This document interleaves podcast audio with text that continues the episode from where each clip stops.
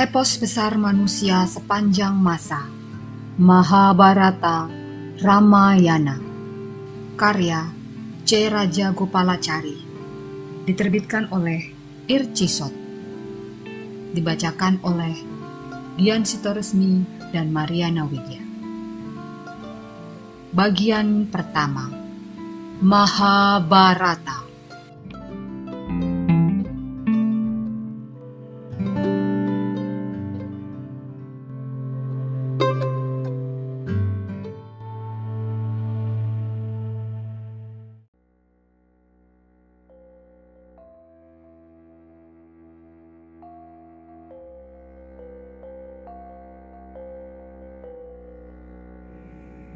Bab 26 Kekhawatiran Destarata Ketika para Pandawa berangkat menuju pengasingan di hutan, rakyat merasa sangat sedih. Sambil meratap, mereka menyaksikan kepergian Pandawa di pinggir-pinggir jalan, di atas pohon, dan atap-atap rumah para pangeran yang dulu biasa naik kereta kuda yang mewah atau gajah, sekarang berjalan dengan kaki telanjang. Rakyat yang menyaksikan menangis. Mereka berseru, "Apakah para dewata menyaksikan dari kahyangan?" Destarata mengutus Widura untuk menyaksikan kepergian mereka ke pengasingan. Jawab Widura. Yudhistira putra Kunti berjalan dengan wajah ditutupi kain. Di belakangnya, Bima berjalan dengan kepala tertunduk. Arjuna berjalan paling depan sambil menaburkan pasir di sepanjang jalan. Nakula dan Sadewa melumuri badan mereka dengan debu. Mereka berjalan di belakang Yudhistira. Drupadi berjalan di sampingnya. Ia biarkan rambutnya terurai, menutupi wajah dan air matanya. Resi Daumya mengiringi kepergian mereka dengan mengidungkan madah suci sama yang ditujukan kepada Batara Yama, dewa kematian. Mendengar cerita Widura, Destarata semakin sedih dan khawatir. Ia bertanya lagi, "Bagaimana tanggapan rakyat?" Jawab Widura, "Tuanku, aku akan ulangi kata-kata yang mereka ucapkan." Mereka berasal dari semua lapisan dan golongan masyarakat. Para pemimpin telah meninggalkan kita. Terkutuklah tetua bangsa Kuru yang membiarkan ketidakadilan ini terjadi. Destarata dan anak-anaknya yang pendengki telah mengusir anak-anak Pandu ke hutan. Sewaktu rakyat menyalahkan kita, langit menjadi gelap petir menyambar-nyambar, dan bumi berguncang, dan masih ada pertanda buruk yang lain. Ketika Destarata sedang berbincang dengan Widura, tiba-tiba muncullah Batara Narada di depan mereka. Sabdanya kepada mereka, Empat belas tahun terhitung mulai hari ini, bangsa Kurawa akan musnah akibat perbuatan jahat Duryudana. Setelah bersabda demikian, Batara Narada lenyap. Duryudana dan saudara-saudaranya menjadi cemas. Mereka menghadap Durna. Mereka memohon supaya Durna tidak meninggalkan mereka apa pun yang terjadi. Dengan sedih, Durna menjawab, Aku percaya pada para bijaksana yang mengatakan bahwa Pandawa berasal dari keturunan suci dan tidak mungkin dikalahkan. Tetapi kewajibanku adalah bertempur di pihak putra-putra Destarata yang mengandalkanku dan memberiku makan. Tapi kekuatan takdir amat kuat. Para Pandawa pasti akan kembali dari pengasingan. Hati mereka pasti terbakar oleh amarah. Aku bisa membayangkan amarah mereka karena aku menumbangkan dan mempermalukan Drupada disebabkan amarahku kepadanya. Karena dendamnya padaku, ia melakukan upacara korban agar dikaruniai seorang anak yang kelak akan membunuhku. Kabarnya anak itu diberi nama Dristat Yumna. Seperti telah ditakdirkan, ia sekarang menjadi ipar dan sekutu terpercaya Pandawa. Sepertinya semua bergerak sesuai dengan yang telah digariskan. Perbuatan-perbuatan kalian pun mengarah pada takdir itu. Kalian sekarang tinggal menunggu waktu. Jangan buang-buang waktu. Segeralah berbuat kebajikan. Lakukanlah upacara kurban. Jangan melakukan kesenangan yang tercela. Berikan sedekah pada mereka yang membutuhkan pembalasan keadilan akan datang padamu pada tahun ke-14. Duryudana, berdamailah dengan Yudhistira. Ini nasihatku untukmu. Tapi engkau pasti hanya melakukan apa yang kau suka. Duryudana sama sekali tidak senang dengan nasihat yang diberikan Durna Sanjaya bertanya kepada Destarata, Tuanku, mengapa Paduka berduka?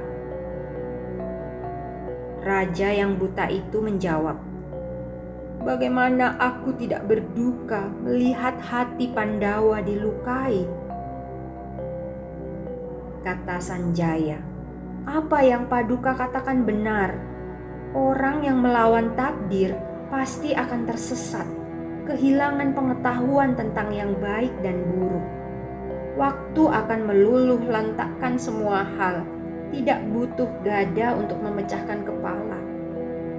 Waktu akan meluluh lantakkan pengetahuan baik dan buruk, membuat orang bertindak gila dan mengundang kehancurannya sendiri.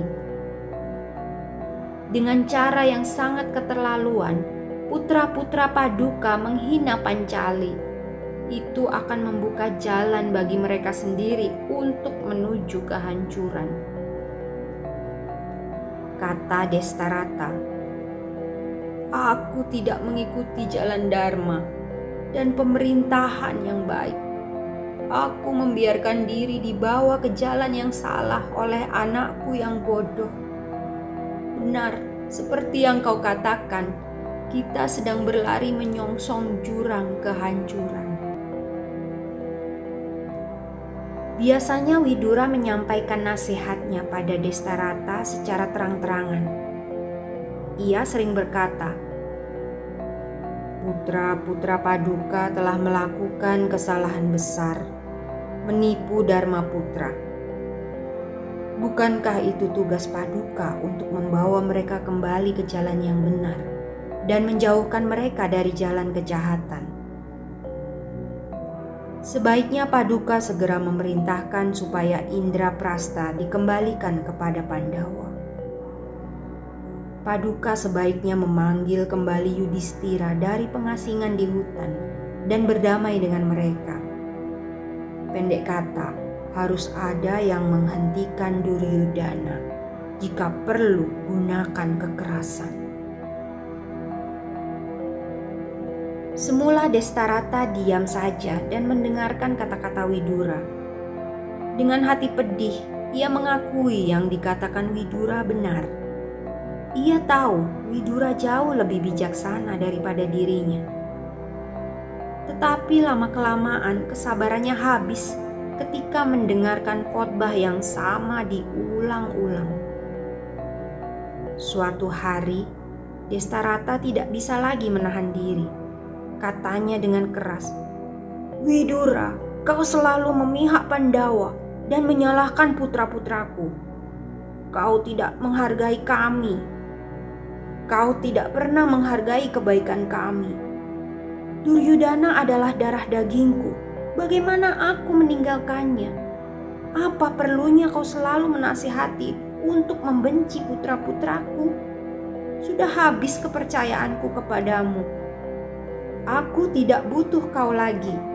Kau boleh pergi pada para Pandawa jika itu maumu. Kemudian ia berdiri meninggalkan Widura sendiri dan masuk ke kamar peristirahatannya. Widura sangat sedih. Ia bisa merasakan kehancuran Wangsa Kuru sudah menjelang. Setelah mendengar hardikan Destarata, ia segera bergegas keluar dari istana. Cepat-cepat ia pacu keretanya ke hutan di mana para Pandawa tinggal. Hati Destarata sangat gundah. Ia duduk terpekur sendiri. Apa yang telah aku lakukan? Aku justru menambah kekuatan Pandawa dengan mengusir Widura yang bijaksana. Setelah duduk termenung, ia mengutus Sanjaya untuk menyampaikan penyesalannya atas kata-kata yang tidak semestinya dan memintanya untuk kembali. Sanjaya segera berangkat ke pertapaan tempat tinggal para Pandawa. Saat itu, para Pandawa mengenakan pakaian dari kulit rusa. Mereka sedang dikelilingi para resi dan pendeta. Widura juga ada di sana ia sampaikan pesan Destarata. Ia tambahkan bahwa Raja Buta itu akan mati merana jika Widura tidak berkenan kembali. Widura yang berhati lembut dan merupakan penjelmaan Dharma terharu. Ia bersedia kembali ke Hastinapura. Sesampainya di istana, Destarata memeluk erat Widura air mata dan kasih sayang menghapus perselisihan di antara mereka. Suatu hari, Resi Maitreya datang ke istana Raja Destarata. Ia disambut dengan penghormatan. Destarata yang sangat mengharapkan restunya. Tanyanya, Resi pasti telah berjumpa dengan putra-putraku terkasih, Pandawa di Kuru Janggala. Apakah mereka baik-baik saja? Apakah keluarga kami masih bisa saling mengasihi?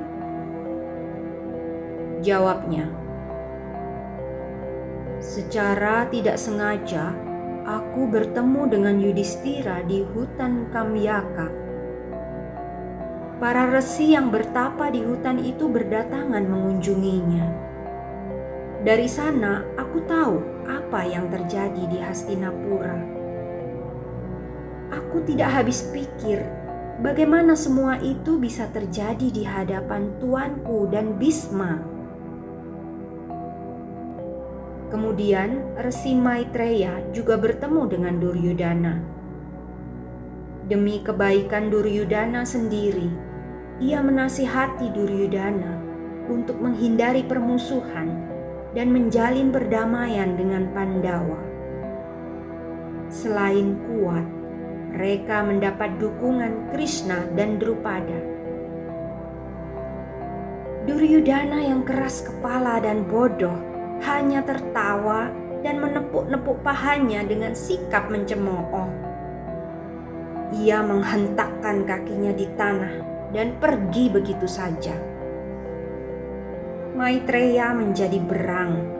Sambil memandang Duryudana, ia berkata, "Apakah engkau memang sangat sombong dan menyepelekan orang yang mengharapkan kebaikan untukmu dengan menepuk-nepuk paha?"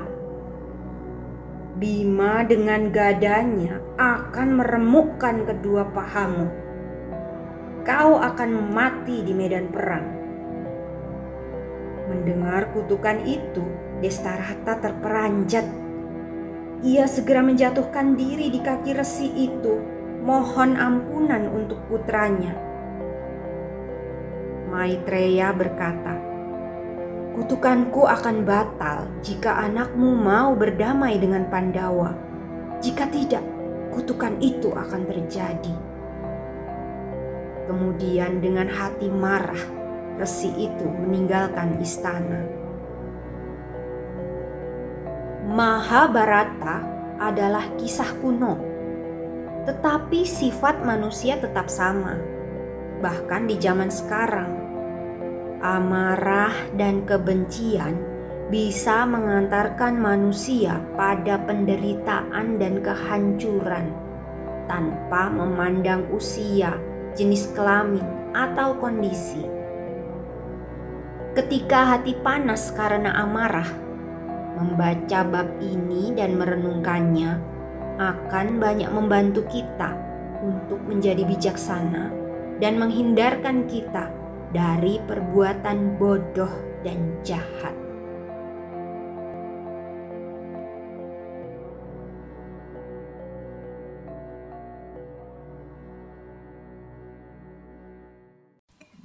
Dengarkan kisah selanjutnya di episode berikutnya.